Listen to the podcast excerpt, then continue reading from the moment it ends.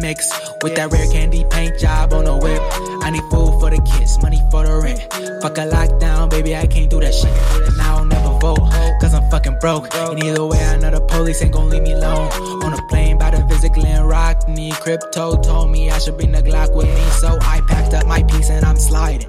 Cause we might get caught up in a riot. Middle finger Trump, middle finger Biden. Fuck a left, fuck a right, is you riding? We'll let us see it, dudes rocking. Ain't no politics, baby, we just talking. From the birds to the bricks, we be in the mix. With that Rare Candy paint job on the whip, who you with? All right, this is the first time episode of Rare Candy. CryptoSci has been fired. We're going for more of a representation hire as the new host here. Fill in a quota. The boss said we had to. So we thank CryptoSci for his services. But today I got Chef in the studio. Chef Free, what's going on, man? I'm doing good, man. I'm just chilling. About to go, driving, dropping off my girl some weed real quick. Gotta keep her high. And, yes. Just chilling. Just got off work and shit. There you go. That's good. I mean, that's the way to take care of it, man. That's good. I'm glad you're doing that. Big facts. Big facts. You got to take care of home, man. And so you made our theme song. That's what a lot of people don't realize. It's still new. It's only been an honor, man. No, it was crazy because what you don't realize is that I wanted you to do it the whole time, but I wanted you to want. I wanted you to want to do it. So, and then all of a sudden I seen you tweet that and I was like, lay it on me, man. And you put it in there. The first episode, I believe, was the one where we had the System of the guys on there. It immediately, we got more listeners, I think. I'm pretty sure we did. So, it's a wonderful song. Where can everyone find your music, by the way? Just plug that first. So you can look me up on any streaming site, ChefCJB. So Apple Music, Amazon fucking Music, Spotify, SoundCloud, all that.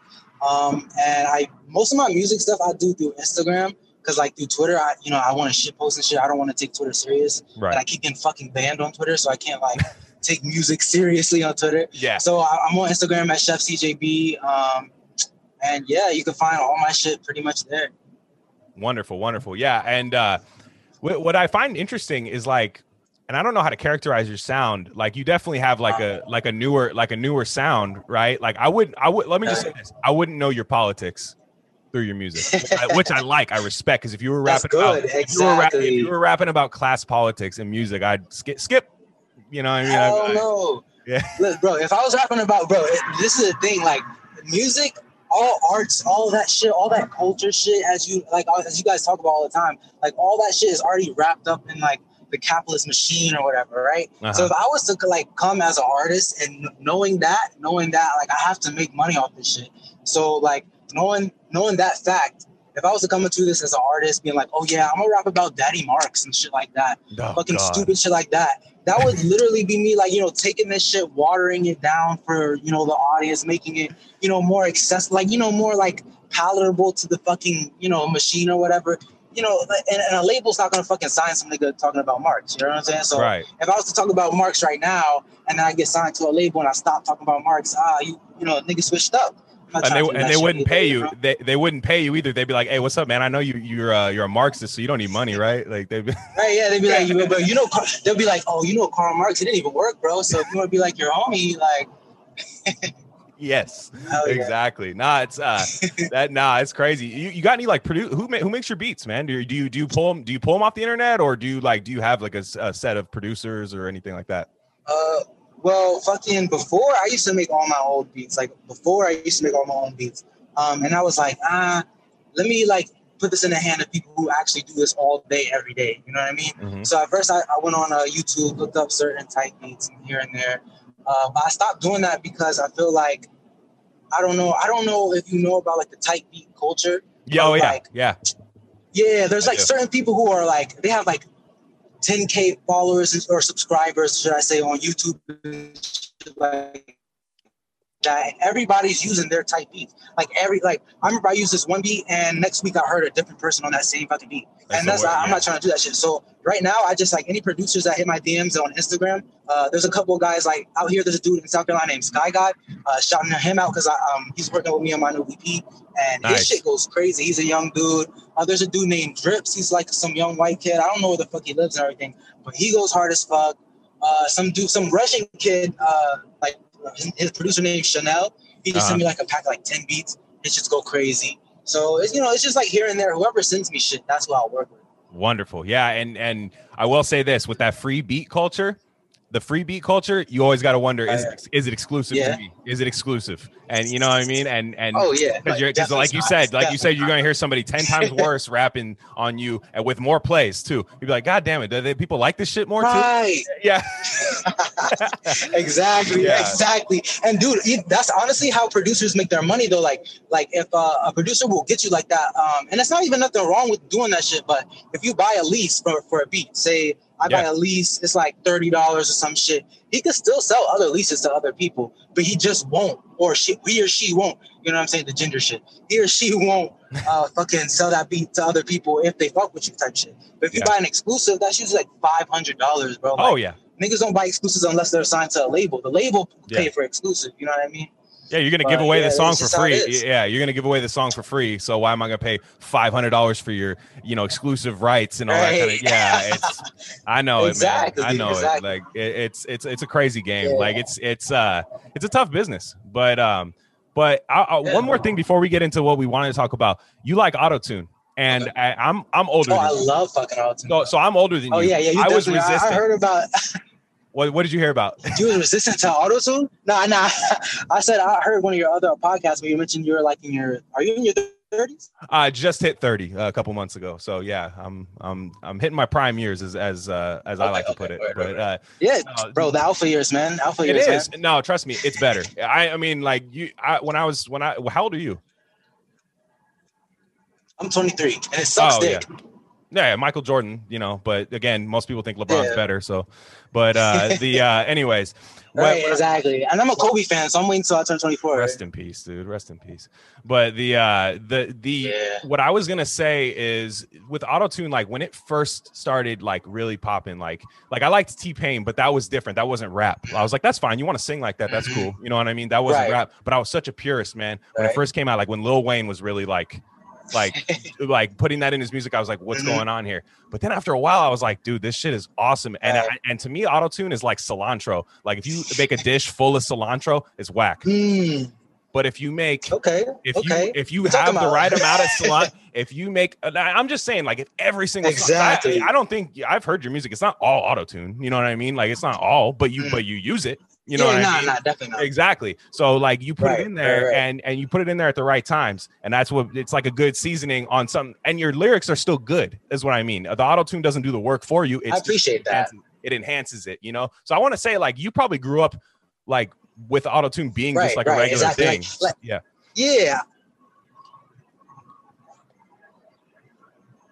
Ever since high school, really. Like, cause I graduated high school in 2014. So like right around like freaking 2013, 2012 was really when it hit like hard. Like everybody's using. That's when Migos came out. So when Migos came out, it's like, oh, now everybody's using autotune. You know what I'm saying? Travis Scott coming out. And honestly, the thing I will say about autotune is like when I first started rapping when I was younger, I was a backpack rapper. So I was like Joey Badass. I was like Mac Miller. The lyrical miracle, hysterical lyrical. You know what I'm saying? Like that shit. Awfully and hot coffee pot. I too hated like. Right, exactly. But I always hated autotune too. Like when I was younger, like I fucking hated that shit. But and also because like when I was in community college, I was classically trained like vocally. So like I we sang operas and shit like that. So I was like, oh, this is real singing right here. So you know what I mean? But now like I don't know, after like hearing certain niggas like come out with their shit, and a lot of SoundCloud niggas, like underground niggas, really know how to use autotune. You know what I mean? And like when you go into it recording, knowing how the autotune's going to sound on your voice after, you could do different things with your voice to make it sound cool and shit. Like if you're just singing the song when you're recording and then using auto-tune to correct it because you can't fucking sing. That's bullshit. Like, you're not really doing anything. That's not artistry. But if you know how the shit's going to sound, if you manipulate your voice while you're recording before you even put the auto-tune on because you know it's going to make funky sounds, like, you know, crazy shit. I feel like that's artistry, you know? Well, that comes from the Roger Troutman days. That comes from the Zap, the Funkadelic, like all that kind of stuff that where it comes from there, where it was like, it was an instrument. Like your voice was the instrument along with the synthesizer, and it was the two blended together. And like you said, if you're classically trained, even T-Pain, right? T-Pain could sing without auto-tune, right? He might not have had the hits. He might not have had the hits without the auto-tune, but he can sing. You know what I mean? So if your talent's already there, the auto-tune just enhances it, in my opinion. You know, so that's crazy. So that's good, man. I wanted to talk about your music too, because like that's you said, you don't really talk about it on Twitter. You know what I mean? And that's where people that hear you on here, most of the people know you. Yeah. So yeah, exactly.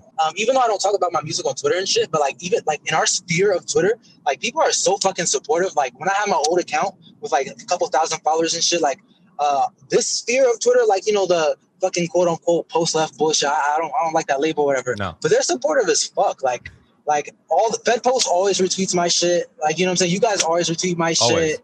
Fucking, you know, Noam Chomsky, all the like, you know, hitters, bangers, like Menace, all the niggas mad supportive. So I thought you meant actually Noam Chomsky. Noam Chomsky. Oh. I was like, yo, that would be sick. From his Hotmail account, you send it to his Noam Chomsky. Yeah. I slid it through to Bree Joy, you know, while they was doing the podcast. You know what I'm talking about? I slid it through to them, you know? Yeah, of course. Yeah. That's what started the argument, was an auto-tune argument. Exactly. Yeah. Well, that parlay's imperfect because I will say, like you said, we'll call it the post left because what else do you call it, right? But like the thing with that is they let you be you, right? Like you listen to us, like we have weird ass takes that don't align with like the regular left. Like it's different. We have like different health takes, different business type takes and stuff. Right. I was fine. Like that was welcomed. But like the weird dolphin emoji left shit, like with all the flowers and stuff, they don't fuck with that, dude. Yeah, like they don't fuck with that. They got too many rules. They got 10 commandments etched in stone. Like you can't have that. Sorry. But you need to have it or else you're going into education camps. And you're like, what the fuck, man? Nah, real shit. Bro, radical liberalism, like liberalism itself is a fucking religion, bro. That's going to be the new Christianity in like 1,000 years. Let's get that off the bat. Like, you know, John Locke's going to be fucking Jesus. You know what I'm saying? One day. You know what I mean? Like, but radical liberalism is some other shit, my nigga. Like, especially I hear you talking about, the fucking education camps, and they don't actually like different people. They look to pose like they like different people, but they don't actually fucking know any different people. No. You know what I mean? Like, these, you know, they all, like, they put all these different emojis in their shit. But if you'll notice, like, they all have the same fucking different emojis in their, you know what I mean? Like, it's all the same shit. They all just want to fucking belong to something. Like, yeah. No, it's like they pigeonhole themselves. And I've always, like, I'm fine with people being weird. I consider myself weird. But there is, like, a kind of normal person quality that I think I have. And I think that you have, too, as well. And they don't like that. And they want to normalize everything else except being normal. And you're like, all right, man. Like, you know, bro, normalize cutting off your parents for political reasons. Like, that's some crazy shit. Like, what the fuck? Cancel your grandma, but be loyal to like this random person on Twitter. Loyal, right? Like, loyal. So unless they say one slur, one off-color joke, then no. But yeah, then you're. Exactly. And if they do say one off-color slur, they have to have all their identity cards stacked up, bro. Yeah. Like you don't get it. Like if they're you know a BIPOC and they're also in you know certain communities sexually, they'll be okay for saying slurs, my nigga. Like, absolutely. Azealia Banks could say whatever the fuck she wants, and even she gets canceled. But still, like she's like you know that's somebody who the liberal is that like you know the liberal culture people should accept, like a black woman. You know what I mean? She gets shit on all the time by her labels and stuff. And before she was accepted, she could say whatever the fuck she wants. I feel like during the Donald Trump era, they really you know fucked her over. But yeah, like you're saying, like real shit. No, there's rules you have to follow to be accepted. That's the problem. So you'll never have the numbers that you need because again, what are you gonna tell the you know, let's say you have a laborer, like a Mexican day laborer in Texas that has radical politics, but he's like, yo, I don't know about LGBT, man. You know, like and that what do you say to that person? you know? And, like, and if you're a white organizer, you're not letting the Mexican labor into your movement. I question what the movement is. That, hell yes, exactly. It's a social club. Like the I think the left or whatever needs to really like look at itself and learn about spectacle, because they like embody spectacle so much with like all the airs that you have to, you know, all these fake abstract rules that you have to live up to in order to fucking be in the club and all that bullshit. You know, they feed spectacle. You know what I'm saying? They're spectacle's fucking kids, and they really need to. They really need to realize that shit, or, you know, I don't think they're going to realize this. I don't think they give a fuck. You know what I mean? They, you know, they're doing it on purpose. You know, they love this shit. They love the clout game. You know, they love all this shit, but I don't know. I feel like if not just them, but if we all don't realize like how, you know, we are in a society of spectacle and how that shit is running everything. And that's why the main push behind all this rad lib shit we're seeing, we're not going to be able to do fucking anything. You know what I mean?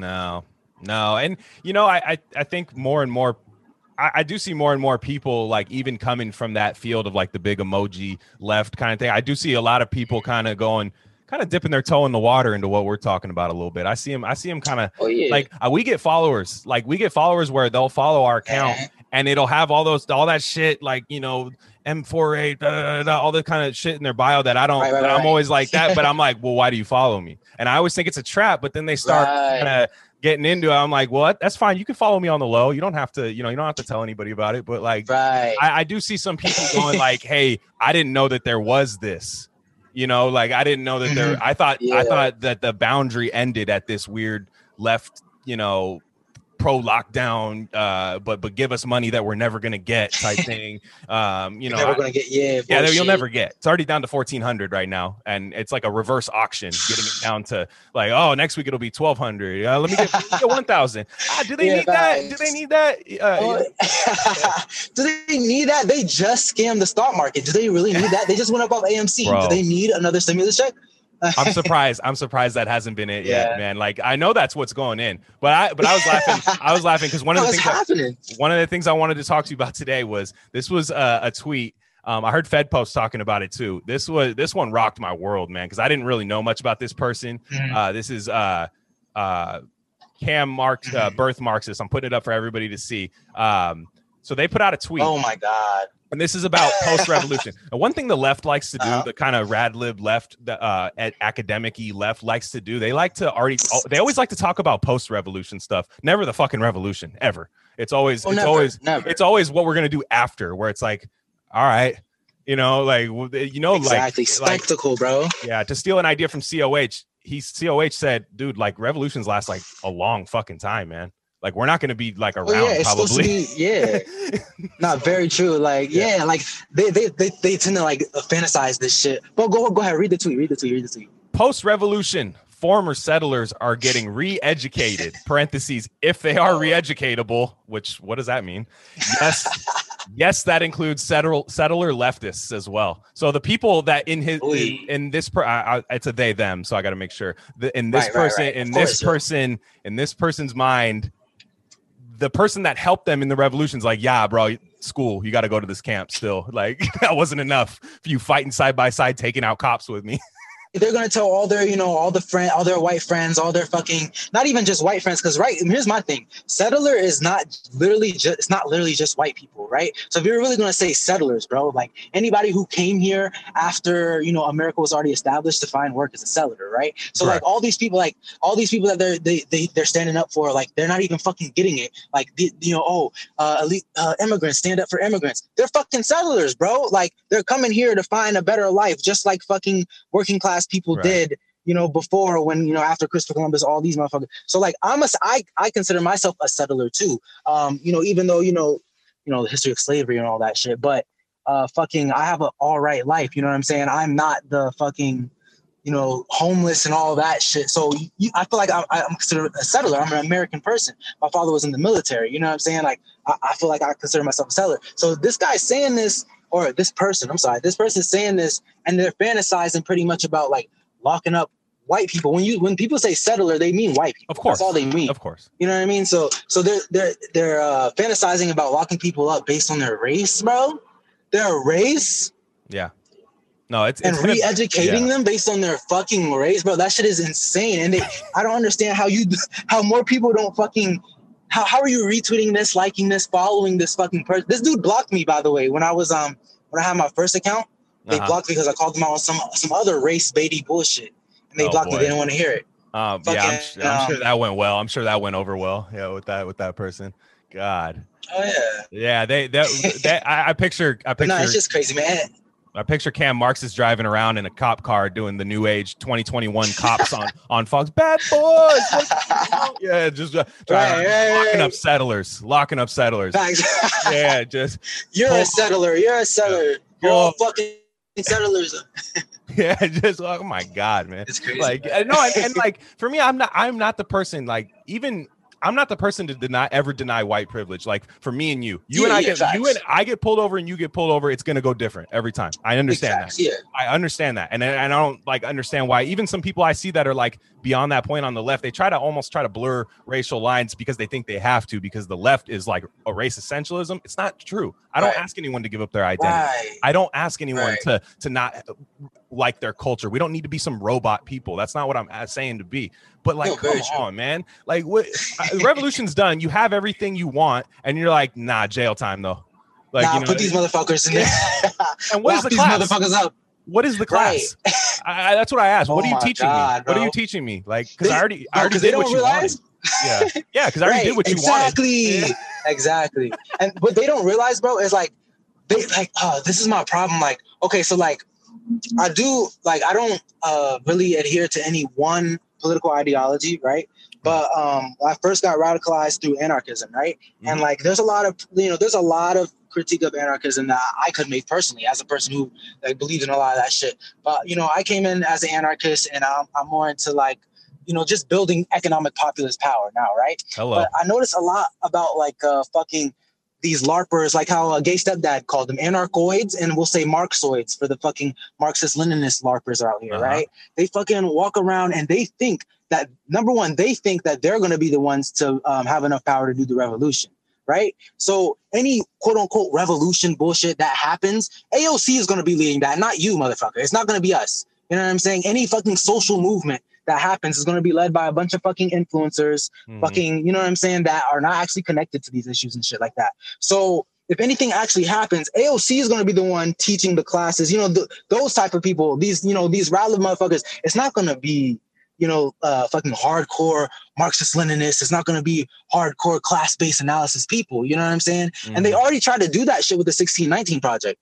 You know what I'm saying? Like, that's right. And it seems like this is Lib's whole thing, right wing and left wing, right? Yeah, right wing and left wing. That's how you say it. Right wing and left wing Libs. Their whole thing is like they fantasize not only about a one party state, but about re-educating people, like a totalitarian culturally state, right? Because at this point, right wing and left wing liberals don't argue on anything economic.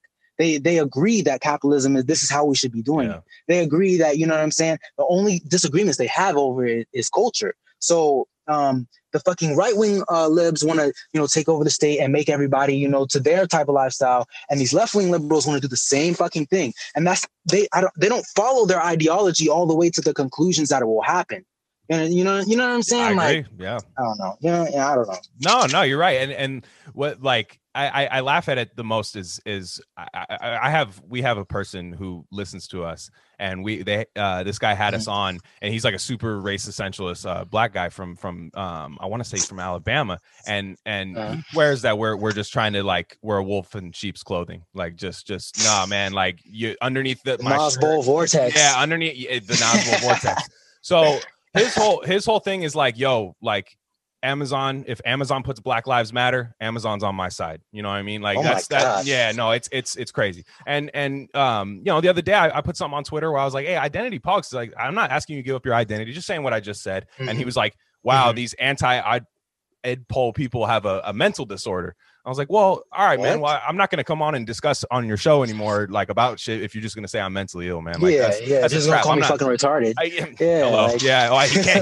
He can't even call me that. That's the funny. He can't even insult. He won't say that. He can't even insult me the way that I should. Yeah, I know. He can't even say it the way he wants to say it. That's the funny part. And so, you know, I kept telling him, I said, look, the reason I focus on economics is because I would love for person-to-person racism to be gone. I would love it. Yeah. But it won't. How do you do it? How do you do it without serious totalitarianism? Like, how do you do it? Exactly. They don't understand, bro. They like liberals are literally breeding grounds for what they claim to fight. Fascism. And he says he's a communist. He said he's a communist too. That's the cold part. I don't even say I'm a communist. A lot of people who say they're communists are fucking libs, man. I know. It, like more than libs, like because they want more than libs, exactly, because they're LARPing. It's crazy, exactly. Bro. Like, and honestly, I don't know the guy you're talking about. Like, I definitely am not like a shit talker, like about people who are like, you know, like fucking like our class, you know what I'm saying? Because I'm sure this guy's not fucking, you know, the owning class or anything like that. So I don't want to like really rag on this nigga or anything, but like I do understand that racist essentialist shit, especially being black, like. Especially since they're like breaking down every single form of community that any of us have. They're breaking down every single form of community that any of us have. So like the last thing that as black people we cling to is the black community. But when you realize it, bro, the black community, number one, doesn't exist how it used to. Because before we couldn't live in the places with anybody else. It was segregated by law. It wasn't segregated by fucking class. You know what I'm saying? Right. So it's not even set up how it was before, like how, you know, MLK and all of them were preaching to the black community. And at the same time, they're breaking down literally every, like I said, literally every form of community we have. So we're getting more and more atomized and we're clinging to the dead parts of what we used to have. You know what I'm saying? You feel what I'm saying? Yeah. So like 100%. As a black person, I've definitely been there. Like, Bro, before I fucking followed CRK, I was like that.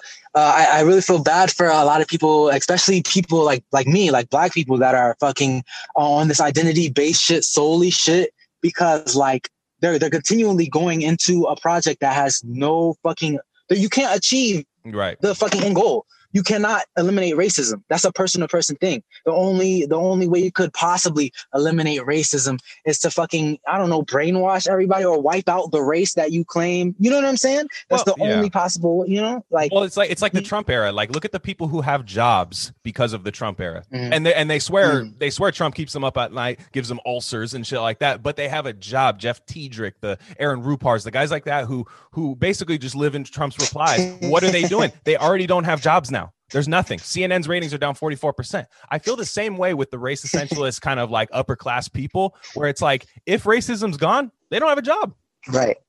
So they don't, I don't know if they want it to end. Like, you know, and I'm not saying they want racist things to happen to them. I'm saying more so like, if I don't have anything to talk about, I went to school for liberal fucking arts. You know what I mean? Like that, I'm saying that in their perspective, like what else, where I'm not taking. No, yeah, exactly. Yeah. Yeah. I'm creating work for myself. Like, right.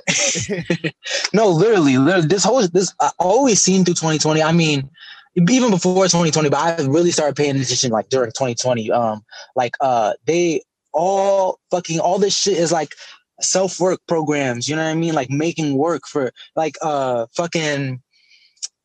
like all these nonprofits, NGOs, all these shits, all these anti-racist things, like the, you know, like I feel like they know you can't end racism, like you can't, like there's nothing you can do. So like how you said, they're creating work for themselves, like all these fucking journalists, all these people, like even folks on the other side too, like even MAGA niggas, they're doing that same shit. Absolutely, because you cannot get rid of fucking queer people. You know what I'm saying? Like, you cannot get rid of any of this shit. So, like, just liberalism in itself is just a project that has no fucking real agenda except for an agenda that it doesn't know it's going towards. You feel what I'm saying? Like, oh, absolutely. Yeah. No. And so like, what's funny is the guy I was speaking on earlier, if he listens to this, and there's a chance he might, if he listens to this, he's going to be like, damn, man, you interviewed Sheriff David Clark. You know what I mean? Like, no, but real talk, that, there's no nuance. There's no nuance. You bringing up just class just means like, hey, your side, you're talking with that white guy about class. He got, you fell for his little spell. No, it's right. Insane, dude. It's true. No, it's true. It's crazy. I come from like, I wasn't even a rad lib. I was a fucking lib for a long time. Like just a regular lib. Like, and look, I was the things that used to get me charged was like when I would see stuff like the Trayvon Martin thing happen and Oscar Grant. Oscar Grant was in the Bay Area too, especially. So I was like, damn, dude, we got to do something about this. And in my head, the reason I see these youngsters now, these young leftists, they still see that path go through the Democrats, right? They still see that path of like, this is how we stop this. Even though you bring up, you know, Kamala's police record and all that kind of stuff, doesn't matter. And I try to get people off that path, man, because that's what even the leftists, man, they still see it like, well, what are you going to be MAGA? It's like, no, dude, I'm trying to find apolitical people who don't feel inspired by the political system, the two-party system. Right. Trying to find them, get them excited about some core principles, and then we're from there. Like, it doesn't have to be, I'm not trying to get a guy to throw his MAGA hat away in the trash and join me. Like, that's probably not going to happen. That's probably not going to happen. He's too far gone. And just like the libs are too far gone. I'm trying to find these apolitical, like Joe Rogan ass motherfuckers like that. Just listen to Joe. Like, that's who I appeal to. Right. That's who we appeal to. Like, I don't understand why people think it's like you're like, it's almost like do you ever hear from people like other black people saying like, do you turn your back on like black people? Like when you talk like this or no? Bougie black people. That's the thing, bro. Like all my niggas is bro, all my niggas is from the hood, bro. Like everybody I fuck with is from. That's the thing about like a lot of these educated motherfuckers, like these like hoity-toity ass. Mm-hmm. I don't like talking to like. Man, people gonna say some shit, but I don't like talking about other black people in a bad way. You know what I'm saying? No, but it's just the system. It's the system that does this shit, right? So like fucking like these hoity-toity fucking blacks and shit like that pretty much led the whole BLM shit this entire time and did not spread the money. All those motherfuckers, they don't live in this shit, bro. Like I used to live in the projects, bro. Mm-hmm. Like I lived in the place where I go downstairs to pick up my Grubhub and there's cops standing at the doors. Like they're always there. There's a floodlight at the end of the block and they're making sure they're like surveilling us, bro. Like it's like occupied fucking, you know, occupied territory. As they always talk about, you know, this is a settler, this is a colonial land, this is occupied land, but they don't fucking live that real life of niggas actually in the hood, niggas actually fucking being occupied. You know what I'm saying? So like anytime like a black person that is like online or like even like is in the whole media sphere, they make money off this media shit and they try to talk some shit to me. As in like, oh, you don't care about black people. It's like, no, you don't fucking care about black people, bro. Because if you cared about black people, you would care about class because that's what's affecting most black people. Most black people live in the fucking hood, bro. Like, you know what I'm saying? And, like, they work. Most black and brown people stay in the hood and work. Yeah. Exactly. It's workers, right? Exactly, bro. And it just blows my mind when I feel like that's just a deflection for them to save face. You know what I'm saying? It's an easy thing. Like, you know how it's easy to call somebody a fascist. It's easy to call somebody a white supremacist. Nazi. It's easy to call somebody Nazi. It's easy to call somebody a coon. It's easy to call, you know what I'm saying? It's easy to say somebody shucking and jiving. You know, it's very easy. But to me, it's always like, bro, you're fucking shucking and jiving. You know what I'm saying? Like Kamala Harris, she's fucking shucking. You know what I'm saying? She's out here tap dancing and fucking turning her back on black people. You know what I'm saying? Even fucking Hannah, the person behind the 1619 Project, they're the ones who are actually turning their back on us. You know what I'm saying? Just filling their pockets through these fucking self-work programs and shit. So when people say like that, it just really, it wipes off my shoulders because it's like, bro, that just shows you don't know what the fuck you're talking about. You know what I mean? Mm-hmm. Yeah, man, this AOC shit is crazy, man. Fucking crazy, dude. Fucking insane, my guy. They're trying to make her a martyr. A martyr. Yeah, this was kind of like, it's like, remember the Alamo for her or some shit. Like, I don't know. Like, I don't know what's going on. So yeah, what? Go ahead. They're acting like they were the Spartans in 300, the last stand. Uh-huh. Yeah, exactly. Like they were just, you know. Yeah, and so what happened was, you know, we've talked about it a little bit on this pod before, but with the Capitol, you know, riots that happened on January 6th, if we take it back to like AOC's first take right after that, she tweeted, "I'm okay." I remember saying that, like she just goes, "I'm okay. I'm good. Hey, I'm good." Everyone's like, oh, wow. Everybody's worried. Oh, okay. Yeah, we were kind of like, yeah. Oh, shit. Yeah, okay. Yeah, that was kind of my reaction. Hey, oh, all right. And then so that happens. And then she then so not we're getting to the trauma part later. What she gets into right after it was like Google, Apple, Parler, Amazon. What's going on? Yes. What are we going to do? True. Are we going to how can you let this stand? I almost died. Blah, blah, blah, blah. Right, all this kind of shit. So like she went straight to corporate censorship right after That's I'm facts. Okay. Yeah. I don't know. Facts. Before anything, honestly. Yeah. Before like national security, any other way, she went straight to corporate censorship. Yeah, which is right in her her ballpark, you know, because she's like the social media queen, you know what I mean? She's like an internet personality, so absolutely, that's really where the she could like really get her control and shit. Yeah, and she basically so then after that, people are just assuming I don't know, most of people that I associate with, I've curated my Twitter timeline to be not an echo chamber, but somewhat of a. When it comes to AOC, it's an echo chamber. I think a lot of us agree on the timeline. As we should. Yeah, because we can't. Yeah, the dissenting opinions on that are people I don't want to be anywhere near.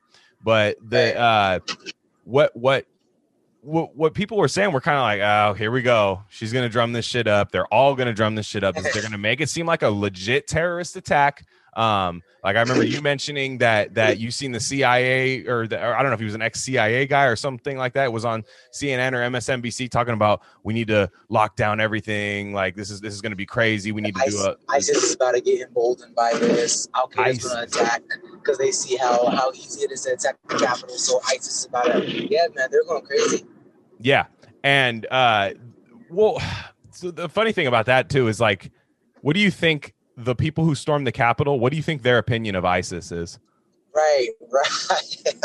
They probably think AOC is ISIS. That's why they, you know what I mean? Yeah. Like they call, what's her name? I feel bad. There's that Somali congresswoman. Ilhan Omar, yeah.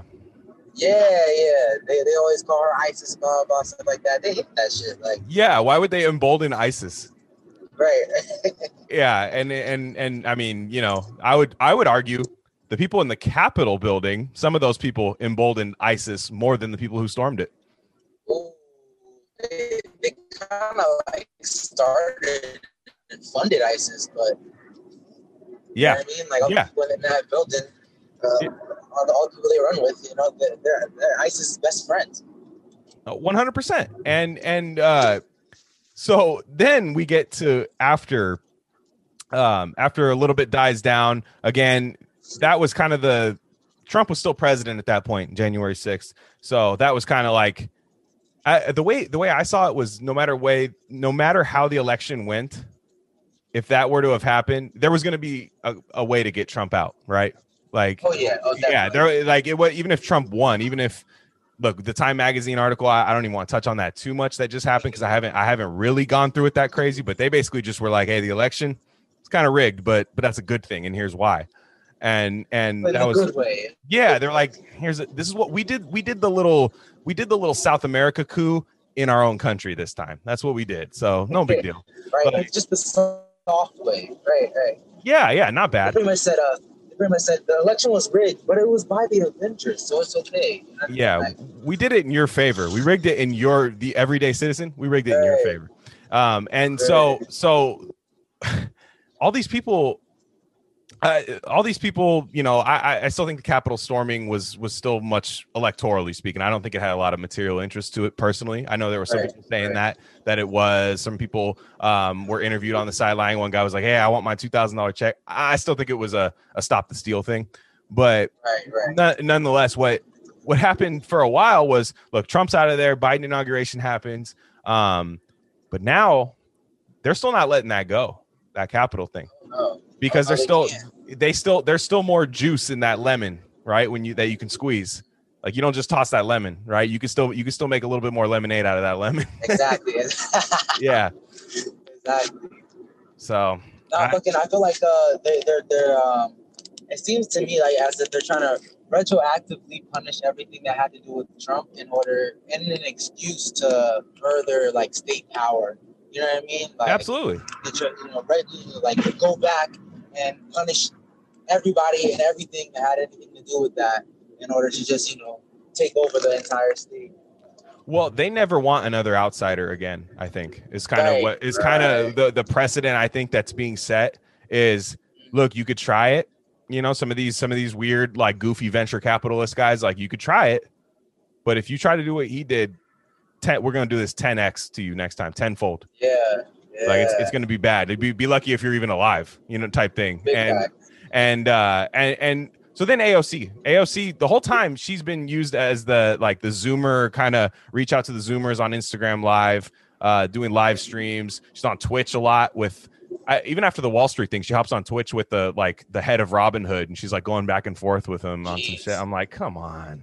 And so she goes on Instagram Live just a couple days ago and was just talking, recounting the what happened. Like, oh, the cop was checking on me in the stall. I was freaked out. I really felt scared. I was so scared. I felt like I was gonna die. I really thought this was gonna be it. This was the plan. And she kept saying, if this was the plan, hey, why don't you trust the plan? First of all, and right, second, come on, AOC. Why don't you trust the plan? And second, off, she says, oh, I thought I was going to die. But now I will say, and I know this was done by some right wing people. They kind of debunked it. Right. So tell me what you know about it being kind of debunked about her actually being in harm's way. Right. Or lack thereof. Right. So I do know for a fact that she was not in the main Capitol building that got stormed. You know what I mean? Uh-huh.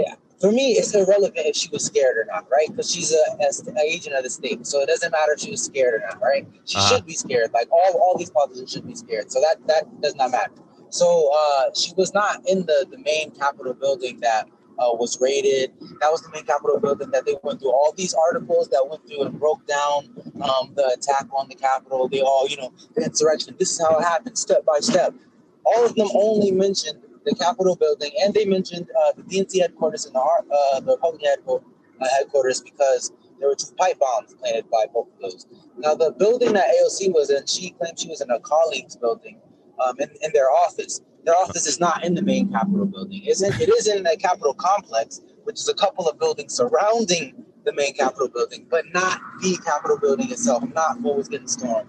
What it is close to the RNC headquarters, which the pipe bomb was planted by. So my assumption is the real story that happened is the cops came in there because they knew that the bomb was in the fucking building next door. Right? So they came in there, knocking on the doors. Where is she? Where are they? Blah, blah, blah. She got spooked maybe at first. And then she realized, oh, it's the cops. They came in to get me and they're good. They were good. You know what I'm saying? There was nobody breaking into those buildings. There was no reporting of any of those buildings being broken into. I remember when it was happening, they live reported the building that AOC claimed she was in. Well, she actually wasn't. The building that she was in was getting evacuated before it just really got crazy. So it's really like they're retroactively, retrospectively going back and amping it up to make it seem like they were way more in harm's way than they were. You know what I mean? And it's all an excuse. Yeah. And then so then we get to these hearings, right? Was it a hearing that was coming on later with all the reps and people involved? The squad was there because Rashida Tlaib goes on this 3-minute rant. She was almost trying to I don't know if anyone's ever seen the movie Bridesmaids, but where Kristen Wiig and then the new friend that Maya Rudolph has, they're trying to compete at the bridal shower. They're trying to compete for telling stories with each other about how good of friends they are with each other, going back and forth. That's kind of I feel it's that with Trauma with Rashida Tlaib and AOC. They're going back and forth. Rashida Tlaib goes on and stuff, and then we come to find out she wasn't there either. She wasn't at all, huh? No. I was wondering where the fuck did that come from? I don't even remember you saying you were there at any point of this fucking, this whole debacle. No, not once. And then I have one tweet, which honestly, Like, we talk about betas a lot, and it's all empirical data that we do. It's not a right. Exactly. Yeah. We're not here to judge. It's just more so like if what does our machine view as beta? What does our machine view as alpha? It's with Cambridge Analytica. You guys wouldn't get it. We worked on this formula for a long time. Smart people shit. It's fine. Cool. I'd rather not bore you with it personally. But the this is a Michael Tracy tweet, and it goes, Rep Dean Phillips is tearfully apologizing to AOC for previously failing to recognize his privilege. This is the business of the House of Representatives now. All right, I'm going to say it now because Jesse Lee Peterson's not here. Beta. And then also, when did these turn into DSA meetings? Right. Right, exactly. Point of privilege. I would like to apologize to Rep Cortez, Rep Ocasio-Cortez. I did not recognize my male privilege.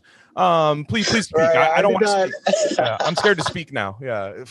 Yo, it's so crazy. And I had a couple thoughts about that because when I saw that shit, it really blew my mind for a couple reasons, right? Mm-hmm. Mainly one reason because it's like, okay, so say this guy isn't full of shit and he actually is saying, I recognize whatever privilege, that he may assume he has, right? Because he is a white guy and he is like a House Representative guy. He does have privilege over us.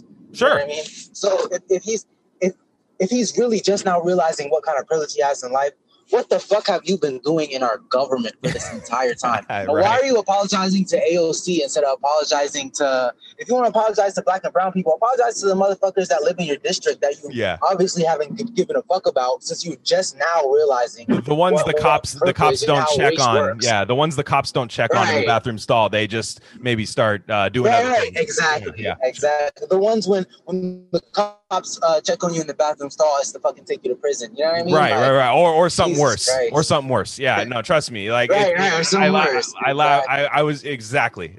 Sorry, go on. You had a couple other thoughts. My bad. Yeah, and my only other thought, one other thought I was really thinking about with this is like, I grew up real Christian and shit, and the way it works is like a lot of times in service, you'll have people go up and they'll be like, this is my testimony. This is all the shit I've been through. This is how fucked up, my life. This is all the shit I've been through. But God helped me get through it. And now I'm safe. And now I got through it. And this is, a testimony as why you should also trust God and believe in God. It reminded me of this so much because they're going up there and they're like, oh, man, these insurrectionists, these evil people almost got us. They almost got us. They almost took us down. But the state saved us. The state saved us, so you guys should trust in the states to save you from these people. And it really, I feel like it really goes back so far as into like, a lot of things with religion and a lot of things with the state are in the language of debt, right? So naturally, all humans, I feel like, feel indebted to other humans. You know what I mean? Like whether it be to their ancestors or to be to like their offspring and the next generations and stuff. Sooner or later, through like, maybe like semi-natural forces and like state forces, the emergence of markets and stuff, like they replace that debt you owe to society, to humans, with a debt you owe to God and a debt you owe to society. And that turns into the state. Right. So like, it seems like it's just like they replace having solidarity with other people like you with having solidarity with these state operatives, like, these congresswomen and stuff like that, because they feel like, we've been through this, we did this, and we did it for you. We did it for you. We're on the front lines for you. Now you owe us. You feel what I'm saying? Like, they're trying to make themselves like martyrs. Like how I said, like liberalism is going to be Christianity one day. Like these people are going to be saints one day. You know what I mean? Like facts. She AOC is going to be on a coin one day. Oh yeah. Give me a coin. They're gonna flip it heads or tails, see who does the kickoff, who receives. It's gonna be rough, man. And Jesus Christ. Yeah, and just on AOC, like, man, how the last year for me of her has just been nuts, man. Like just where I was a year ago, and I was definitely kind of like, okay, let's see what she's got. Let's see what she's got, because I'm in. Right? She was kind of crowned by everybody that needed to be crowned, that needed, she got the respect from people that I was like at the time, like, okay, perfect. Like this is what we need. A lot of the left media and really got behind her. And I'm trying to think, what has she done? She kept Amazon out of her district, but is the thing. She kept the Amazon out of her district, but the thing is, like, there is still Whole Foods and like shit like that, and right. You know what I mean? Yeah. Like Amazon website, like, you know, you can't stop Amazon from coming in here. You know what I mean? Like, yeah, I see exactly. So yeah, but what, like, that's what I'm saying, and I.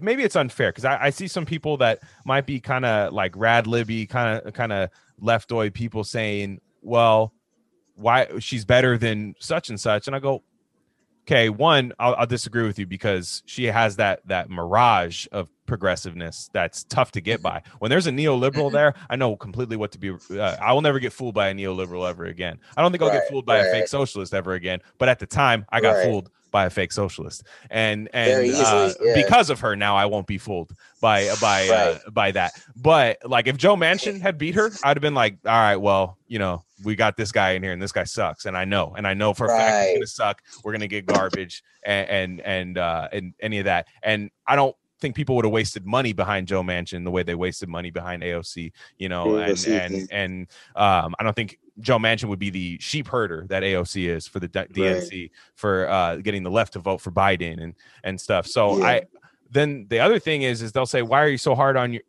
her? She doesn't have a lot of support and all that stuff. I go, well, that's the cross you bear as a progressive politician. I hold you to a higher standard. When you say you represent what I believe in, I hold you to a higher standard. It's not fair. It's not fair. I'm sorry. I hate to break it to you, but you're running. You're running for a small group of people, and that small group of people have to be represented in the right way, or else that's your ass. It's not unconditional love. Very true. Very true. And it's crazy that these people, like, as soon as you, it's like a freaking, I don't know how to explain it. It's like, you ever heard of like the panopticon? You know what I mean? Yeah. Like the panopticon, like it's like a jail where everybody's in. So like, I feel like we kind of live in that, but instead, like, everybody thinks that the tower in the middle is good and it's there to protect them and it's there to, you know, keep them safe and there to bond and, you know, be friends with and everything. And it's crazy because like how you say, people be like, oh, why you come up first? She doesn't have a lot of support. I don't know. I call BS on that, bro. She has hella fucking support. Yeah. Like, you know what I mean? Like everybody loves AOC. Like, and just the fact that when you criticize her, like everybody comes at you for that. That shows how much fucking support she has. No, there's no other politician that has that type of support besides maybe fucking only Joe Biden and Kamala only had that because it was an election year. You know what I mean? Like the K-Hive was only like that because it was election year. AOC has the biggest digital army of any, bigger than Trump's digital army. You know what I mean? Like, I'd agree. Yeah, I'd agree. No, you're right. I don't. One thing I find weird about all of it is she's using this to get out of a stimulus package, or at least fighting for it, right? Because I don't know if she's going to necessarily fight against it, but I think she's able to distract people, because what the left has been conditioned to do is the left has been kind of watered down to not really crave material, you know, stuff. They've been trauma. We can't say anything about trauma because I've listed 7 traumas in my bio. So how could I? How could I fight against that? Right. And well, you know, that's why I think she's so dangerous, man. That's why I think she's so dangerous, because it's like she has that Mario star. She has that like that kind of infinite power thing. And she's playing this like a fiddle. And I got to say, politically, right, from like a Netflix House of Cards perspective, I'm like, yo, man, like she's doing this really well. She's doing the politics really well, like better than we've ever seen anybody do it. And that's bad. That's bad. Yeah. That's very bad.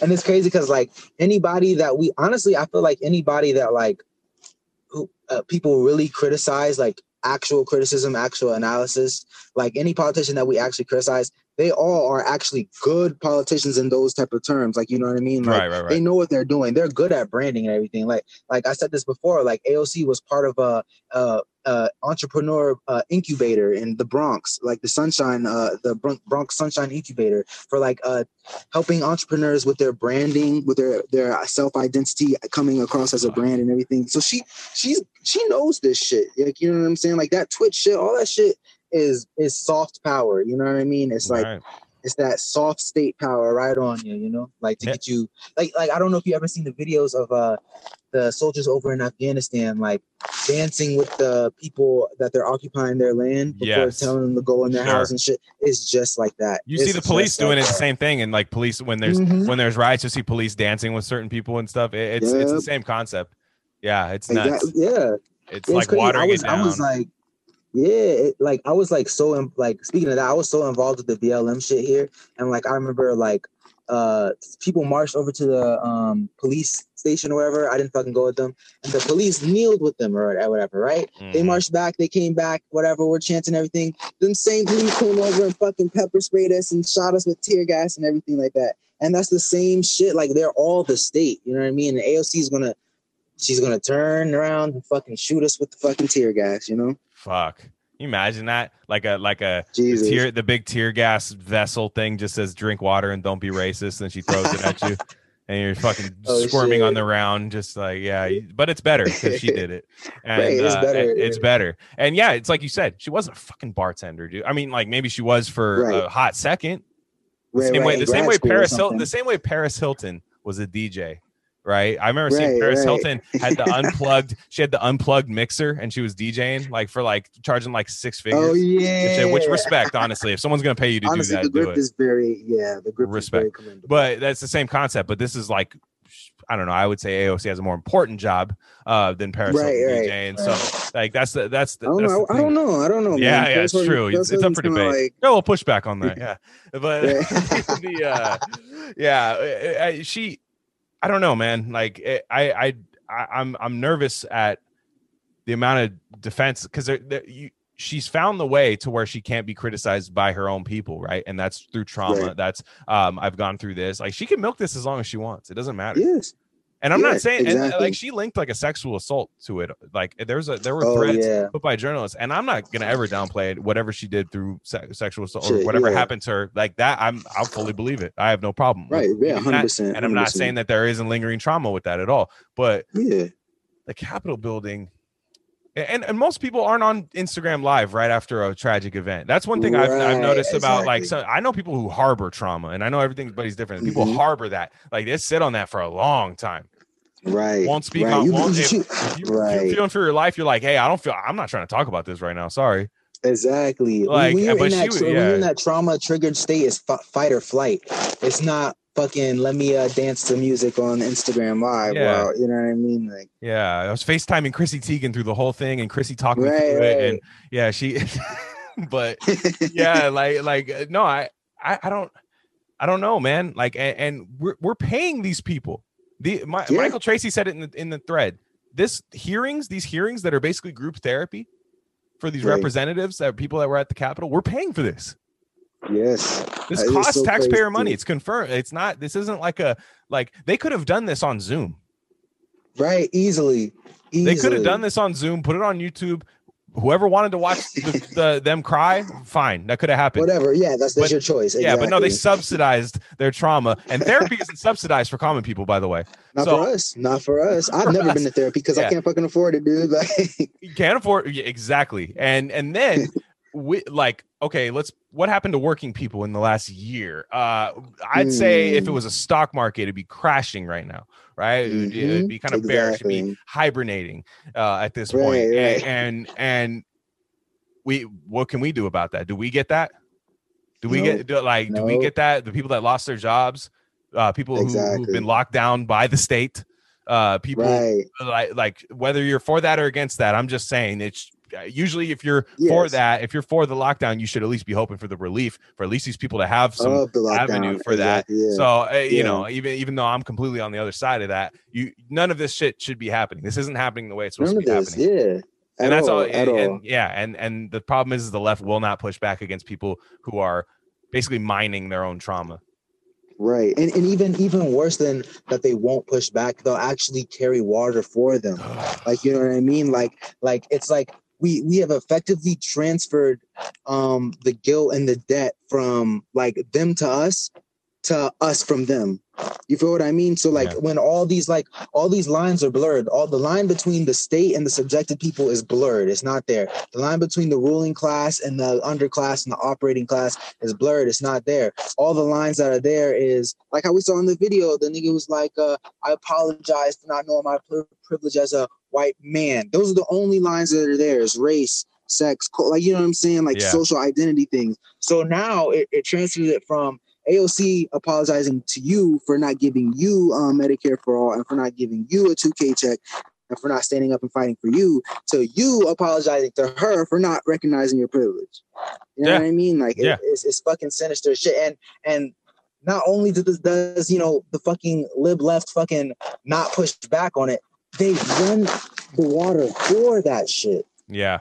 You know what I mean? Like it's insane. Yeah, no, they'll be in like every tweet. I'll see somebody in there like calling her out, and then boom, 50 of the same people. We all know what they look like. All the Twitter profiles, they'll just be on your head, on your head. It's like the Beehive or Bayhive, whatever that is. And, K-Hive, K-pop, all that shit. Yeah. You'll see the same people. Some of those people I think probably fuck with both of those things, honestly. And they'll be in there and they'll just be on your head.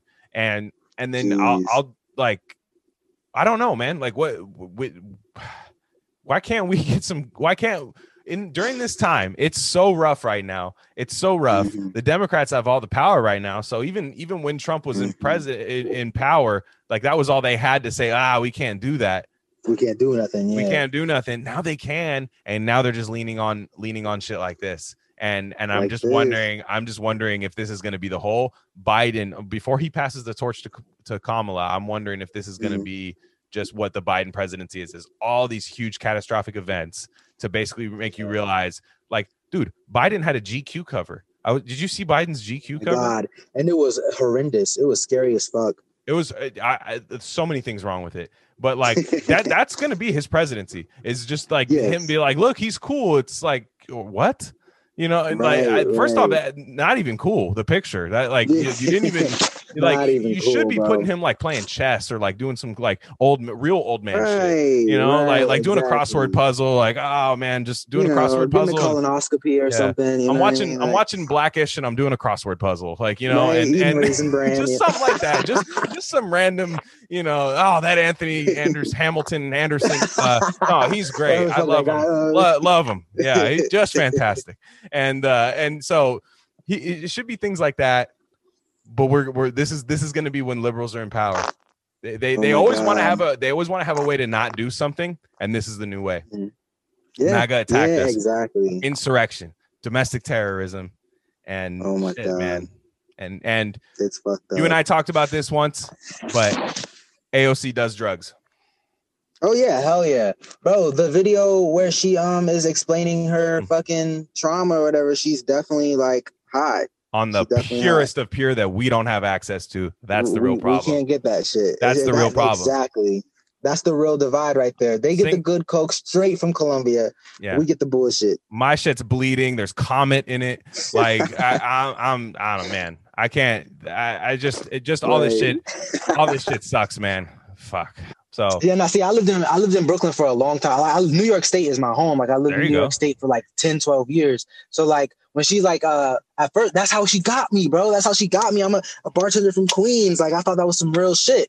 But she checks off all the boxes, but people will not look into the shit that she's really trying to do. Like people don't know she's part of a legislation to shut down Rikers. So you know Rikers, the jail, New York. Mm-hmm. So she's part of a plan to shut down Rikers and replace what's on Rikers Island. They want to build like a reusable, renewable energy power plant type shit, right? So that sounds great. Like I'm down for that, right?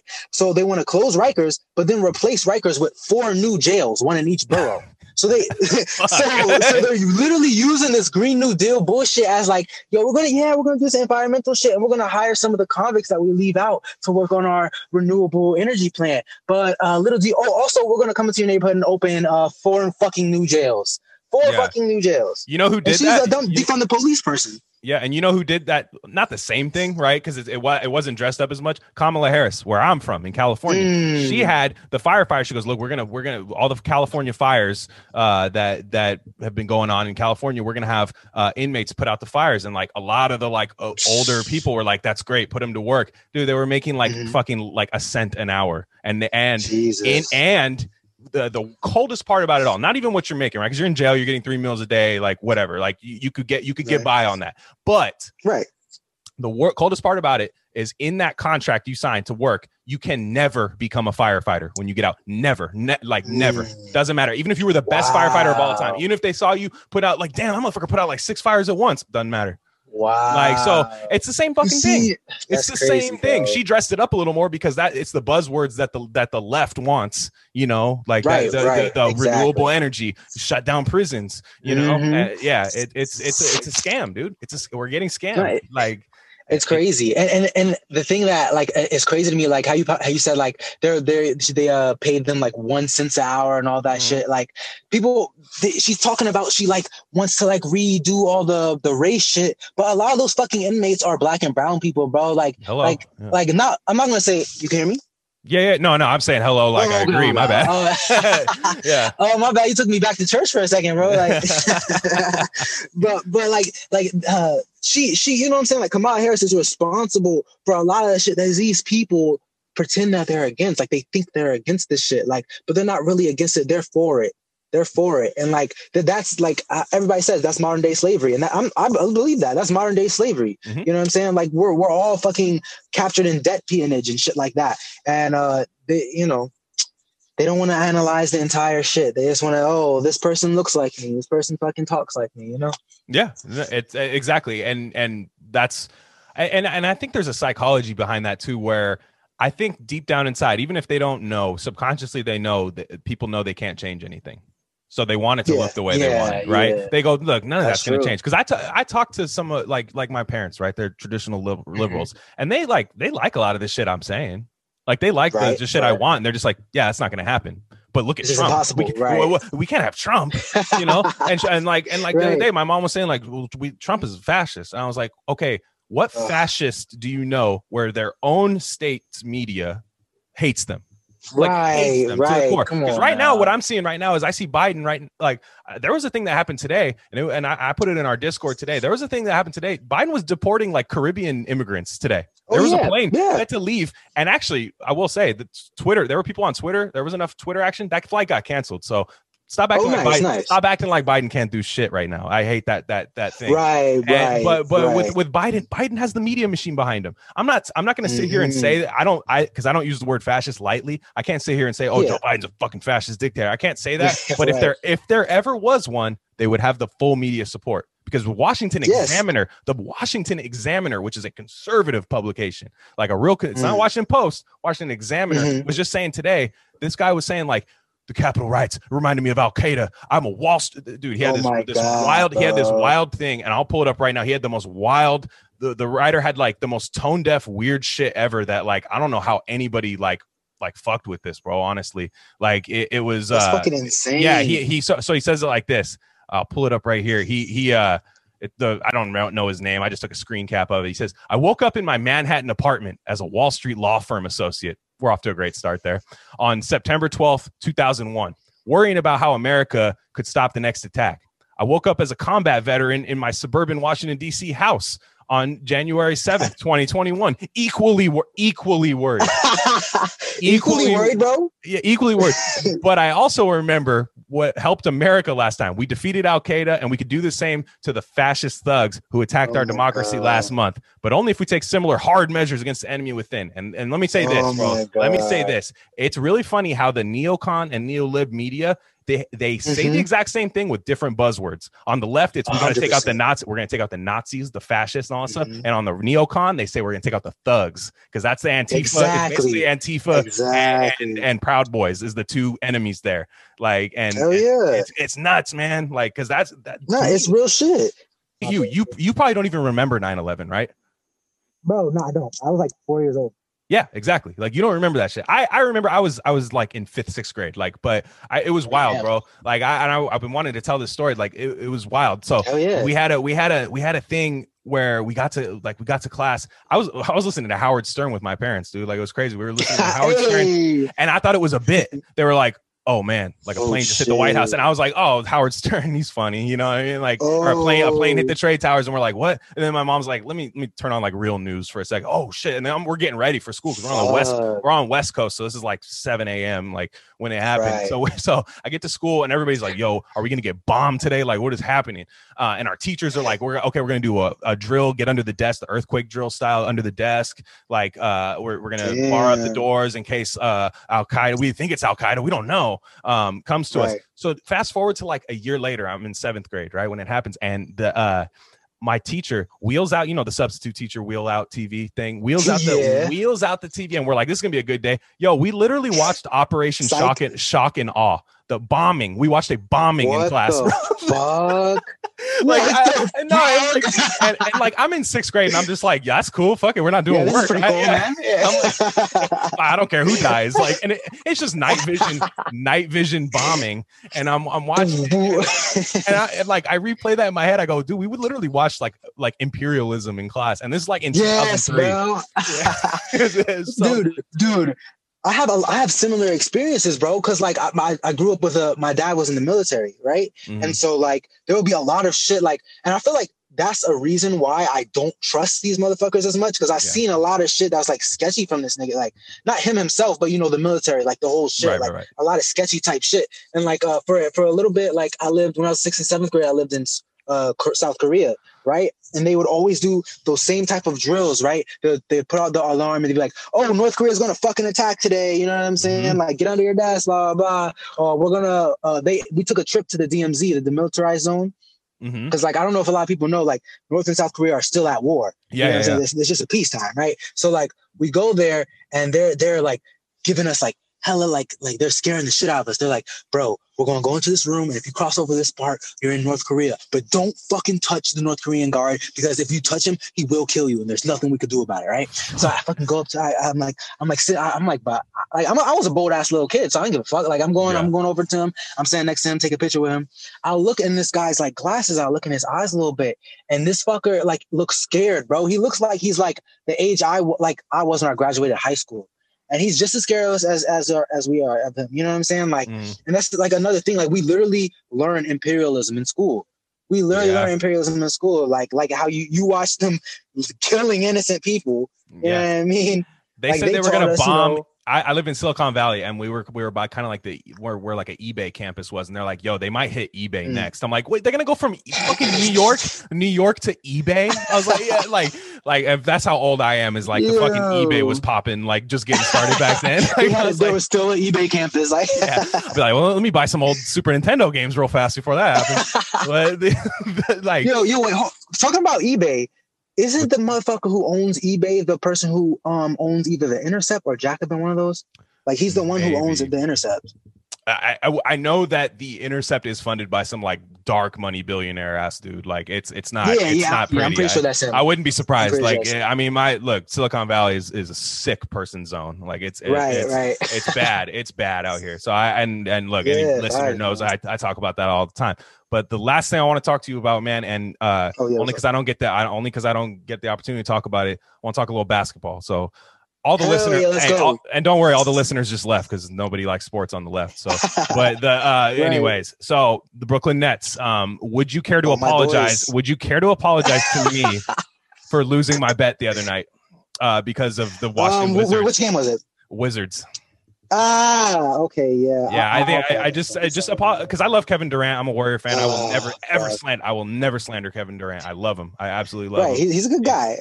Yeah, he's cool as shit, dude. I was like, dude, I liked him. I mean, look, I will say when he joined the Warriors, I got it why people didn't like it, but fuck, I was a juice, bro. Yeah, I didn't like that shit either, bro. I'm why would you? Yeah, no, what the fuck, bro?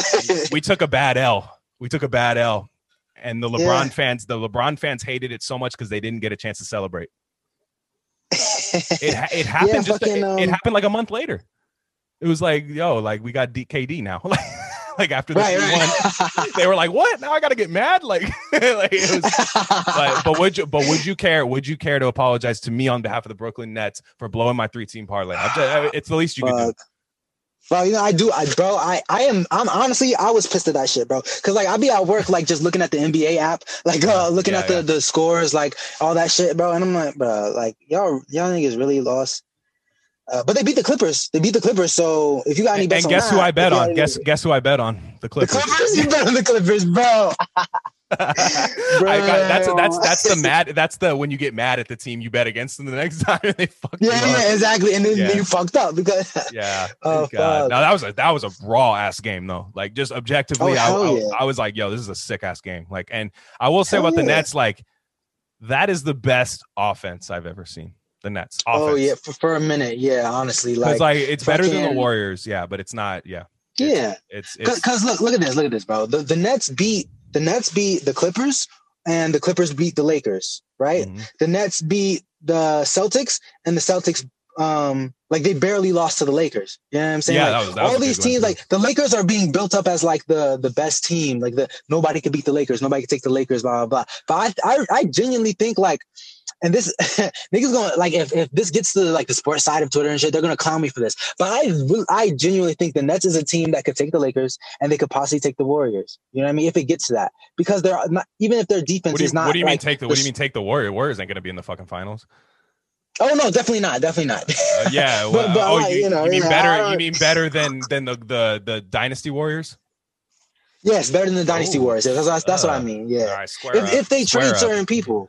Square up. Nah, that's it. But I'm telling you, bro, if they trade certain people, if they get a bigger dude at center, like I know, no hate to DeAndre Jordan, but they need like a fucking Shaq type dude down there. You know what I'm saying? Like if they get somebody like that down low and they just like get their shit together, like I think they could be like how people were talking how when they first traded everybody, like they first traded Kyrie, they first traded James Harden. You know what I'm saying? They're like, oh, it's gonna be a super team. I knew right off the bat it wasn't going to be a super team, but I think if they like play their shit right and all these superstars that are there stay there for a good amount of time, they're going to be one of the best teams in the league. So you're for sure. Can I get a guarantee from you? They're coming out of the East, winning the East, right? Or when you know, they did beat. I'm pretty sure they beat the Sixers before, right? Oh, I think they lost to the Sixers. They might. Yeah, that's what I think is the main people who's blocking our way. The Sixers are blocking our way because, like the Bucks. I mean, we could take the Bucks, bro. Like what you know, Bucks are Giannis, frauds. No, exactly, bro. Frauds. Exactly. They're propped up as these great ass fucking bro. Come on, like we could definitely take the Bucks. The Sixers, I think, is the ones who is really going to give us a hard time, and I like that. I like that the Sixers because it's like that Philly, you know, the Philly versus fucking New York shit. You know what I mean? I love that. Agreed. You know what I'm saying? Like, in anything, in sports, and rap music, and all that shit. Philly versus New York, I love it. So. Yeah, you know. That's a good point. Yeah, and like the only, I mean, it could be Boston against New York too. Don't sleep. I'm just saying Boston, because that's the real rivalry. You're right. That's the real. Yeah, they're good. They're not bad. I just watched them last night. I mean, the Warriors aren't great, but they're not bad. And like that, it was a good. Yeah. It was a good game last night. I was like, man, these guys can play. Like Tatum is a baller, man. Like and Jaylen Brown. He held his own against LeBron. And do you remember a couple years ago when Tatum jammed on him, but then LeBron just ended his life after that? Yeah. God. It was his rookie year. On YouTube recently. It was his rookie year. It was a game 7. It was I think it was Boston, Cleveland, and Tatum's rookie year. It was just some kind of elimination game. And Tatum, I mean, it was vicious, jammed on LeBron, yelled in his face, and I was like, dude, that was the dumbest thing you could have done there. and then LeBron came out, but you guys don't have LeBron to worry about anymore in the East, right? So exactly. Philly is weird, dude, because Embiid, you just don't know what kind of shape he's in. Like he's real, he's always like he kind of breaks down like in the playoffs a little bit, and they're playing well. But I still think it's gonna be Brooklyn and Boston, and I hope it is because I like that. I like that too. Because I love Jason Tatum, bro. A beast, and hell yeah. And then we're big fans on here, and COH as well, where Kyrie stands. I used to hate Kyrie. I used to hate Cavaliers Kyrie, but I've grown to love him because I mean, how could there be a cooler fucking basketball player that just goes off the grid? He went to Boston with the sage and saged up the garden before to get the bad energy out of there. Like, he's my ultimate. Bro, I'm pretty sure he's anti-vax. 1,000%. Bro, I'm pretty sure he's anti-vax, anti-lockdown, all that shit. Because he couldn't play a couple games because of some bullshit. Because he went to his dad's birthday party. Are you kidding me, bro? Like, yeah, dude, crazy for sure. So he's not getting the COVID vax. He's a vegan, so CryptoSci, that's going to be his guy for sure. Yeah. Flat Earther, I could take or leave that, but that's fine. That's cool. That's up for debate. I got a little bit pushback on that, but it doesn't really matter. If you push too hard, I'll fall off the flat Earth. But but I will say, I grew up. You're too young for him, but Allen Iverson was my guy. I loved Allen Iverson. Oh, my God. The coldest, ball handler I've ever seen. But I will say, I think Kyrie's better. Woo! That's a big damn. I've never even been bold enough to say something like that. And I think there's a couple people who might push back with you on that because that nigga's a legend. A lot. But I could honestly see it. Like, I don't want to say right now that he's like, his legacy is better than AI's legacy. Because, we got fucking fake accounts using AI as their fucking profile picture. The guys that wouldn't like what we're talking about today that use AI as their profile picture. Exactly. Maybe that's why I don't like AI as much anymore. But But Carl, you fucking ruined it. Yeah, goddamn Carl. But but I will say, all right, here's my case for AI. And AI, I will say, he never played with LeBron. He never played with LeBron. So you can't say that AI was like Westbrook in this weird way where I never thought he actually wanted help, where he never wanted help. There's certain players, certain stars where they're like, help, what am I going to do? Like, look at Harden. He never worked. Westbrook never worked. I'm sorry, not Harden. Harden's doing awesome with the Nets. But Westbrook, Westbrook, when it was with Harden, he was like, well, what am I supposed to do with this guy? Like, I'm getting. I was similar in that way, right? His teams were like Samuel Dallenberg, kind of like random ass dudes like that were whatever. And he would carry them to like the conference finals or the finals, right? Kyrie. There was in 2016 when the Warriors lost 3-1 to Cavaliers. I was scared of LeBron, of course. Why wouldn't I be scared of LeBron? The chase down block, everybody remembers it. It's one of the greatest plays ever in the history of that. One of the greatest plays ever. I may or may not have cried. Sources have not confirmed that. But the fucking Kyrie, dude, those shots when he's on. Every shot, it goes in. It doesn't matter. It's true, bro. You could foul him. You could push him into the fucking bleachers, and he'll still lay it in with that little English off the glass. And he hit that clutch shot in the finals. He had that crazy like 10-point run in 2 minutes in the finals. I never saw AI do that. So damn. Honestly, now that you're making the case for this, and he's young, he's not open to it. He's not done. Real shit. Yeah, and he's real shit. Takes better care of his body, dude. AI was so rich. And so careless. He used to go on trips to Europe and just leave all his clothes there and just buy new shit. Like he would just be and he would leave the car, everything, and just be like he was. Dude, Kyrie is based. I mean, his pineal gland is decalcified. Like he's a beast. Yeah, exactly. He's a materialist, bro. Like exactly. Fucking. AI kind of started. I mean, you don't want to count out Dennis Rodman and shit like that, but. Fucking AI kind of started like the whole fucking baller culture. You know what I'm saying? Like I don't know. I don't know if you remember like culturally NBA ballers, the video game. AI started all that shit. You know what I mean? Like so, but like culturally, like Kyrie Irving's never gonna live up to it. But game wise, you're 100% right. Kyrie Irving is definitely gonna overtake AI. If he wants to, and he might not want to, and he might not want to, and I'll respect it if he doesn't. But I swear to God, that guy is a demon when he's on, dude. Like I just saw it in the Clippers game. I watched the Clippers game. He took over at the end. I was like, what do you do? And it gave me flashbacks, a little anxiety, honestly. I said, what do you do, man? So it was like flashbacks, just like flashbacks, like AOC in the Capitol, bro. It's like, oh shit, like it's trauma, bro. Like, that's how I felt. I'm about to go on IG Live and be like, and then I saw him. Okay, and then LeBron blocked the shot, And it just reminded me of one of those moments. And when you're thinking and all these thoughts just come through your brain. I couldn't even concentrate on Game of Thrones after. Okay. And so we can't have LeBron win this year. That's all I'm going to say. We just cannot have it. Cannot. I don't know if there's listeners that are Laker fans. That's fine. It just is what it is. Rest in peace, Kobe. And here's the thing: I hated Kobe growing up. I hated him, but it was a respect. Really?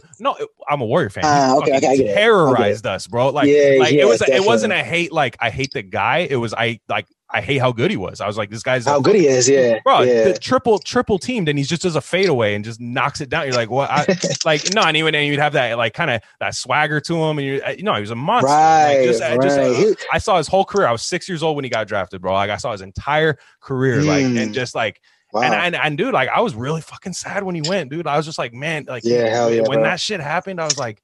Dude, it's what we're going on like a year. It was just the other day was like the year of it. Yeah.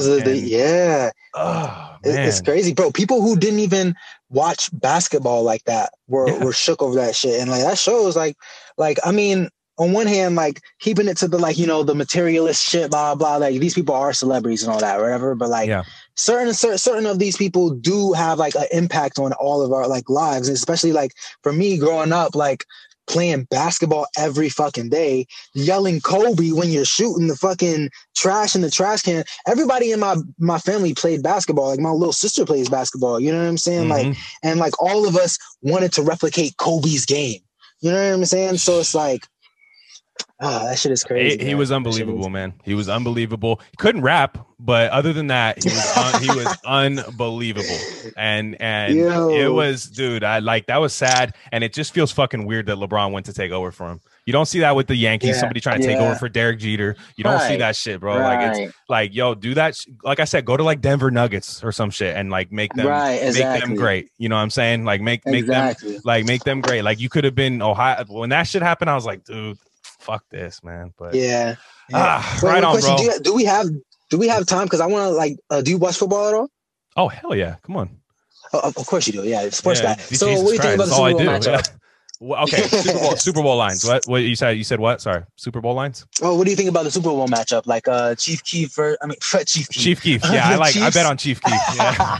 Hell yeah, let's go. Yeah, I'll never bet against Sosa, man. Ever, not once. Not never. Yeah. What? Side note, I made a tweet. The bitches love Sosa intro, right? Where it's like all these bitches talking about Chief Keef. I made a parody tweet of that replacing Chief Keef with Alex Jones, and it flopped. And I'm mad about that. So I want all your listeners to fucking know that I had a pretty good fucking tweet talking about like Alex Jones and all that shit, and it flopped. And I'm mad about that shit. So I didn't see it because I would have been on. Yeah, that's my MK Ultra trigger. If I hear fucking Alex Jones and Chief Keef, yeah, why didn't I? Bro, I figured people would love that shit, but I only got one like. It's the worst when that happens. Shit. It's the worst. It's always the good ones that bang or the weak ones that bang. But yeah, nonetheless, the Super Bowl matchup, Chiefs and Buccaneers. So it's I'm a Raider fan. I'm a lowly Raider fan. But so you hardcore Bay Area, bro. I respect. Hey man, all my teams used to play in the same parking lot. All of them. Damn. Now the Raiders are in Vegas. Warriors are in San Francisco, and it's just the A's there now. But they used to play in the same parking lot. I've been diehard since there. But I hate Tom Brady. Tom Brady ruined my life in 2001. Always have. I hate him. Can't stand him. I can't stand the Kansas City Chiefs. They're in the division. So, it was basically like those were the two matchups I never wanted. That was Biden versus Trump. I didn't want that matchup. Damn. And and Antonio Brown is on the fucking Buccaneers, and he fucking ruined the Raiders. He made a spectacle out of us last year. So I'm like, it's all bad. But I think I gotta go with Tampa Bay, man. I gotta go Tom Brady. I might have to because I just can't have the Chiefs become this new dynasty because Brady's already the GOAT. If he adds one more, like what I mean, what's gonna happen? Right. What is it? Right. Yeah. Yeah. Exactly. If he adds one more, for me, I'm going with the Chiefs because. I'm gonna get this out there. I'm a Cowboys fan. We're a Cowboys family, right? Which is embarrassing as fuck, right? So I'm a Cowboys family. You're still my friend. Yeah, you're still my friend. So hey, there we go. Hell yeah. But I'm a Cowboys fan. But my girlfriend, her mom is from like Wisconsin, and like they're hardcore Packers fan. Right? Oh yeah, hardcore. She's a fucking cheesehead. Like, and when Packers won over, I can't remember who they won over before they played Rams. They beat the Rams. Yeah, and she was dressed in her entire Green Bay Packers shit and all that shit. And I was like, hell yeah, let's go, Packers. Let's fucking go. And so when the Bucks beat the Packers, I'm like, okay, fuck Tom Brady. Let's go Chiefs. You know what I mean? Like, and I like this little dude, like who's the QB for the Chiefs again? Mahomes. Fucking Mahomes, my boy. He's so good. My fucking boy. Bro, I want him to start a legacy. He's so we're a little against odds, but no, I just wanted him to do it on another team. I have nothing against the guy. He's on that team as an institution. Right. I can't stand it. You know what I mean? I'm sure there's, like I said, there's good police officers. I'm sure, like guys that I might be cool with, but I'm just not a big fan of the police, man. You know, that's just the way it is. And I will say about the Packers, the season ticket, they are fan owned as a team, so that's always been cool to me. Oh shit! Yeah, they don't. Well, I might be a Packers fan now, bro. I will say, none of it's like really. Yeah. It's. I mean, it's definitely there's some people pulling strings, obviously, but like I'm just saying, they definitely have like fan. The fans are the most involved in their ownership. I'll put it that much. In there. Right. So and Aaron Rodgers is a beast, dude. I love Aaron Rodgers. Hell yeah, California guy too. So. The cool part is Tom Brady's like from like 30 miles from where I live, and I still can't fuck with him. So yeah, I can't, dude. Yeah, I mean, he kisses his like 10-year-old son on the fucking mouth, but I can't fuck with that. Well, you know, that's for the adrenochrome to come in. That's the thing. Yeah, he's 43, still winning. Peter Thiel put him on. Yeah, exactly. Yeah, that's not even a kid. That's just a vessel for adrenochrome. That kid doesn't exist. But yeah, that's long story short. That's why I gamble, right? I got to get something out of this. So that's why. I gamble. I got to get something out of this. I can't bet against Brady in the Super Bowl, but I wouldn't be surprised if Mahomes just got it done, man. Like I wouldn't be surprised. Okay. He's a beast, dude. What he did last year to the Niners, which I respected. I'm not gonna lie. Niners Raiders is that's hardcore shit, right? It's a turf. It's a turf. That's all like a coworker war. That one, like that's like it's bad. Like it's bad. So yeah, I'm gonna go with. I think the Chiefs will win. I want Tampa to win. So that's what I'm going to get at. But, there you go. Ah, man, I appreciate you joining me, man. I appreciate you joining me. You filled in. You were like a sixth man, but you know you had to start today. Hell yeah, so, I came in. I balled like 30 points, bro. You did. You're I know you guys traded him, but like a Karis LeVert kind of guy, like just a beast. Exactly. There we go. I still respect him. Yeah, he's you know that's what you did. You came in. You first person I thought of. I was like, you know what. We need to get Chef on, man. We planned on it anyways. I appreciate that, bro. Just again, in case people, you know, didn't hear the first part or anything, just promote anywhere where they could find you, find your music, anything like that. Just lay it on them. All right. So I'm on SoundCloud, iTunes, Spotify, all that shit as ChefCJB. One word. Don't put no spaces or anything. I'm on Instagram as that. Also, I'm on Twitter as what is my Twitter? Is it Where Are You Chef? Where Are You Chef? Yeah, it's Where Are You Chef. I'm cheating. I'm looking at it, but yeah. You're fucking fake though. No, I'm just kidding. Yeah, but find me on Twitter at Where Are You Chef. That's where all my shit is. I'm gonna start like writing. Like I want to write like pieces, but not like shit like journalist shit. I want to write like fucking. I don't know, like, what is the allegory the right word? Like stories that I explain how shit's going on. You know what I'm saying? I think you're talking about a manifesto, man. He's gonna do some crazy shit, guys. Watch out! Let's go. No, that's good. Go. Yeah, that'd be sick, dude. Please. Hell yeah. So yeah, just be on the lookout for that shit. Yeah. And like I said, you can hear him every time you listen to this show. We can hear you. That's the good part about that. Every single time. It's got our theme song. It's critical acclaim already. The critics they can't write enough positive words about it. Let's go. So yeah, next week with us, I feel confident in announcing CryptoSci should be back next week. We should have Alex G on for her return next week. One of the goats, just one of the one of the goats. She's blowing up. Actually, check out her interview on it's called the I believe it's called the Unheard, but HERD.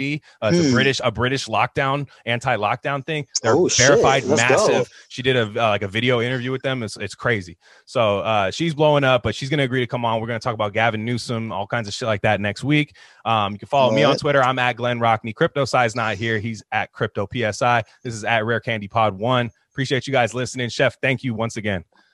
Hell yeah. Thank you. Can I drop one more gem? Just because I know this is the end. I'm sorry. Do it. For any of the lefties that are still listening after we talked about sports, I'm pretty sure this is common knowledge out here, right? And I've been waiting to come on a podcast and say this shit because, like, I know a lot of y'all niggas been having troubles with this motherfucker. Like, Carl Bezier is not Carl Bezier. Like, I hope everybody knows that. Like, that account is not, there's no, like, the person, there's no person named Carl Bezier, right? So, like, that account is ran by 2 or 3 other people who are like leftoids and stuff like that. Yeah. That. So you could look it up. It's on Twitter. It's basic information. And exactly, bro. Here's my thing, bro. Like, I don't have anything to lose. Right. So I'm like, I be in the streets and shit. So like, I don't care, bro. Like, fuck that nigga. Like, you know what I'm saying? Fuck everybody who's all three of them. Shit, yeah, right? All three of them. Yeah. Bro, all three of them. Like, you know what I'm saying? So I just want to drop a banger so that people will remember this episode by you know, everything we talked about, but especially that. You know what I'm saying? Crazy. Yeah. And shout out to anybody who did listen to the sports conversation, because that is